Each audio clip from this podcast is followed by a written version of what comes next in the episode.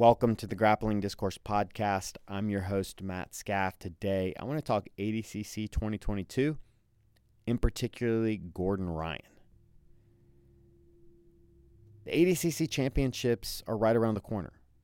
They're taking place next September in Las Vegas. And guys, if you do not have a ticket, if you're planning on going and you do not have a ticket, you need to get them as soon as possible. This event is going to sell out. If you're planning on getting your ticket a month before or a few days before, you will be left without a ticket. And you might be able to get a ticket from somebody reselling or maybe even a scalper at the event, but you're going to be paying triple, probably more like quadruple or even five times more than what you could get them for right now. I know a few people that have gotten tickets. Brandon got tickets the day the tickets went live. He maybe it was the next day, but it was within 24 hours of it going live and he wanted to try and get as close to the mats as possible. He wanted the best seats, but he had to settle for the third best section. The first two best sections that were closest to the mat were already sold out, so I can only imagine how many tickets they have left. So please, again, if you're planning on going, get your tickets now. And you should definitely go. This is going to be a humongous grappling event. Maybe the biggest grappling event that's ever taking place. Now, obviously, the Olympics are a big deal, but for submission grappling, like true, pure submission grappling, this is the one. And it's funny because ADCC has come a long way. In particular, really, since 2013. That 2013 show was a disaster. I had been grappling at that point for three or four years. So I was a young, probably brand new purple belt. And my goal was to make it to ADCC as a no gi grappler, that was really all there was. And that was my goal. I wanted to try and earn my way to ADCC. Everyone had always told me that it was the Olympics for us, for grapplers. And if you just made it there, it meant you were one of the best guys. And if you happened to win or even even just medal, you, you really were a living legend in the grappling world. But watching the ADCC event that took place in 2013 in Beijing, China, really kind of soured my kind of goal set and my mindset on, you know, competing in jiu-jitsu. It just was so unprofessional. First, the event itself was just terribly produced. The stream was terrible. It was super grainy. The audio was off. There was nobody there. There were zero fans there.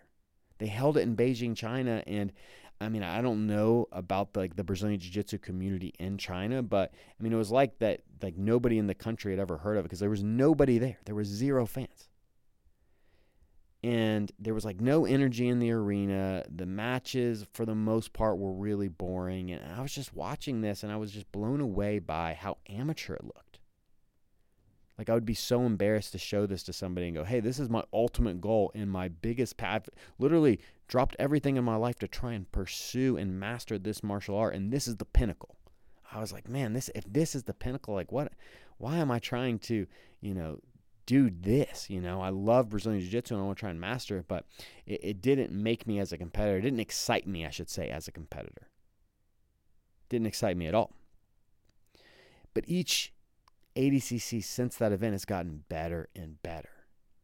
This past one, 2019, the one that was, um, you know, the, the guys that, that, that made it happen were Mo Jassim and the guy that uh, runs Fight to Win, oh, Seth, uh, Seth Daniels.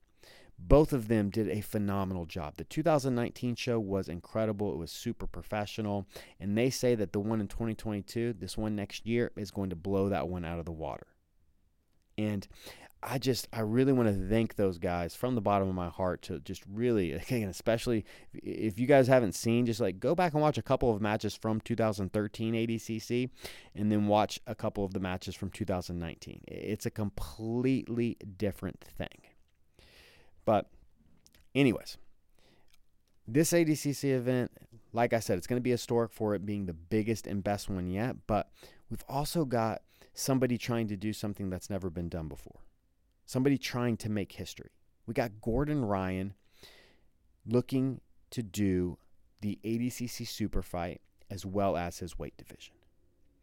Now, the history of the ADCC super fight is really interesting, and I'm not going to go too many details, but typically the guy that wins the absolute division has a chance to face the previous winner of the super fight, which was the winners of the you know the previous two ADCC super fights. So Andre Galvao has been the longtime champion of the super fight. Like he won the ADCC Absolute, I believe, in 2011, and he's won his super fight the past four ADCC events. So he's looking to become a five-time super fight champion. He's already got the record for most title defenses in the super fight, but he's got his toughest challenge. He's got Gordon Ryan coming off of that 2019 performance, which was almost flawless. Um, he won double gold. He went eight for eight. He just didn't submit every single one of his opponents. So he would say it wasn't flawless, but I mean, like I said, it was almost was. Some of those matches he just made look so easy. And he's been saying for a long time, like, hey, I'm going to do my weight, the super fight, and the absolute. Well, the organizers have been very adamant. Like Mo Jassim has been like, no, he can't do the absolute because if he wins it and then wins the super fight, he will have no one to face the next ADCC event. So that made perfect sense. But I was really skeptical. I was like, I don't know. Like, is Gordon really going to commit to do the weight and his super fight? I mean, he's got Andre Galvao, and I've been, uh, I've kind of documented that drama in relationship. Uh, Andre Galvao and Gordon Ryan, and really Gordon Ryan, just the whole Atos team. So there's like a lot on the line right here. Like that fight alone is worth paying the admission price just to see what happens in that. I mean, I wouldn't be shocked if that just turned into a, a fight. I can see Andre coming in and just using some really aggressive collar ties that are basically slaps. I mean, he's going to come in and he's going to be super, super aggressive. I mean, he was super aggressive with Felipe Pena, and I'm expecting him to do the kind of very similar tactics to Gordon Ryan. But we've got Andre Galvao, who is probably the ADCC GOAT. He's got the most gold medals in ADCC history, looking to beat a guy that almost tarnished his reputation, really hurt his legacy. I mean, nobody questioned Andre Galvao until this past year. Now, a lot of people are like, mm, I don't know. I mean, it really kind of bumped Andre down a few spots, I think, on people's greatest of all time list. But Gordon Ryan, you know, he he's also got to back up the talk. Like this is a really big match for him. If he loses to Andre, I mean, it will also take he'll his legacy will also take a pretty big hit. And so for him to commit to, because it's been officially announced that Gordon has committed and he has been invited to do his weight class of 99 plus kilograms. The 99 plus kilograms is, it's not 225. So the heavyweight division ADCC, it doesn't follow UFC. It's 99 plus. So there's an under, I think 99 kilograms is 213.6, give or take a couple of pounds. So right around 213 and anybody that's over that competes in the over 99. Well, Gordon has ballooned up, man. Gordon's like 240, 250 right now. I think he weighed in at like 245 for his exhibition match uh, that happened at the Who's Number One event uh, a couple of months ago. And I think he's planning on trying to be 255 for this Andre Galvao match. So he's going to dwarf Andre. I'm imagining Andre at most will probably be 220. So he's going to have a big weight division and a lot, uh, or a big weight advantage. And a lot of people are expecting Gordon to just walk through Andre Galvao, but I just don't think it's going to be that easy. And a lot could go wrong. It really, a lot of things can go wrong for Gordon. Now, here's what I love about it: is Gordon is man, he's really showing his how much he believes in himself and his confidence level and just doing something again that nobody's ever done in him saying, Look, I'm going to go win my weight division and then I'm going to go win the absolute. I'm going to double gold, and, and there's nothing anybody can do about it. And if he does that, he really will have submitted himself as the ADCC GOAT already at a very young age of, I think next year he'll be like, what, 25, 26, maybe 27. So he'll be mid 20s and he'll have already established himself as the ADCC GOAT. So he's taking a big risk, though, in my opinion, a really, really big risk. Here's why. The over 99 kilogram division, typically the, the fights are uh, the most boring. a lot of guys stall until the points and then they look to get a takedown to establish, uh, you know, uh, two points, and then they kind of ride out the point victory. Or they they'll even just kind of look to win a ref's decision. I really feel like the big guy division is the most stalling division in ADCC. I typically kind of tune out when that division's going on. I'll go get food. I'll I'll I'll check out during those matches. I say that to say that a lot of guys are going to try and game the system against Gordon Ryan. It's not like Gordon's going to go in there and guys are just going to engage him. If he sits guard, he's going to have to chase these guys. If he's on his feet, he's going to have to chase these guys. And a lot of these guys are going to be his size or maybe even bigger. Especially if you you know they invite guys like Orlando Sanchez back. There's going to be some really really big dudes. And all it takes is one of those dudes. None of those dudes are submitting him, but all it's going to take is one of those dudes to get 2 points and then run away long enough and they're going to get a victory over Gordon Ryan. Now, here's the thing if they get that victory, in my mind, it makes the super fight significance way less. Like if Gordon's already lost this weekend, then like eh, it's not the super fight doesn't mean as much. Even if it's against Andre Galvao, even if he he smashes Andre Galvao, he still has a loss. And it's not like he won't really be the best grappler then the absolute champion is supposed to be the best guy. Like the guy that wins the super fight i mean is is kind of the king of adcc but if that king if he just lost then it just it really takes the significance down for me. And he's going to have to do you know if he wins gold he's going to have to have four matches before this match with andre and Mo's already saying like he's like it's looking like Gordon's division is going to have five prior ADCC champions it's also going to have guys like Nick Rodriguez in it. And I think Nick Rodriguez is a wild card. There's no way Gordon's wrestling is going to be better than Nick's. And Nick and him have rolled, I'm sure, hundreds of rounds together. Now, there's definitely some beef there. We heard Nick Rodriguez go onto a podcast with Jason Chambers, and he kind of said that, look, what the team dealt with and why we split was because of a poison. There was just a poison in this group that we had to get rid of. And obviously, since everybody stayed together except Gordon and Danaher, you have to assume the poison is Gordon Ryan. And for him to come out and say that, like, I think was pretty big, especially since everybody else has been really, really quiet on it. So I'm sure Gordon would love that match. But I know Nicky Rod would also. I think Nicky Rod feels super confident, particularly in ADCC uh, format, that he can beat Gordon Ryan. And I agree with him. Now, again, I think there's 0% chance that he can submit Gordon Ryan, but you're telling me uh, there's not a chance that Nicky Rod could score a couple of takedowns on Gordon and just beat him six to two on points, or even just two to nothing, or maybe they just go and to a ref's decision. I mean, I think Nicky Rod's going to be really, really tough to beat in this format. I mean, let heck, last time he'd only been grappling for like two years and he took silver. I mean, he beat two former ADCC champions and lost to Kaynan Duarte in the final, in which was a really, really competitive match. It was a really, really good match. So I think, and I'm almost positive that the ADCC guys will put them on the same side of the bracket. It's just like when Gary and Dillon Danis and Gordon and Dillon Danis had some beef.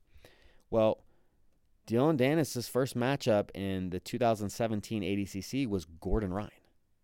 Like they typically put guys that have problems just for excitement and entertainment. I mean, they put them on the same side of the bracket so they can figure it out.